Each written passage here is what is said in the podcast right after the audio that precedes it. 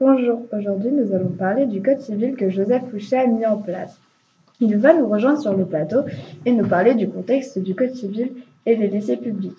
Joseph Fouché, du Fouché de Nantes, est un homme politique. C'est un plaisir de le recevoir sur notre plateau. Bonjour, c'est un plaisir d'être ici. Bonjour, pouvez-vous nous parler un peu de vous et de votre parcours? Oui, pas de problème. J'ai été d'abord professeur de mathématiques et de physique chez les oratoriens. Puis j'ai entamé ma carrière politique en me faisant élire à la Convention.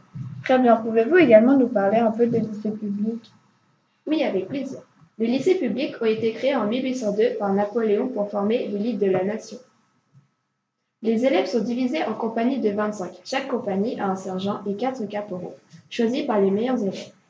Mais il y a aussi les punitions qui consistent aux arrêts.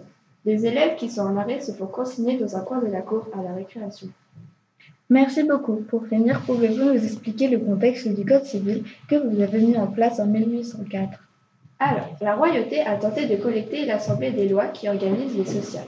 C'est un ensemble hétéroclite basé sur les coutumes. Il y a deux pratiques. La première s'appuie sur un endroit écrit, sur la France, mais également région de l'Alsace.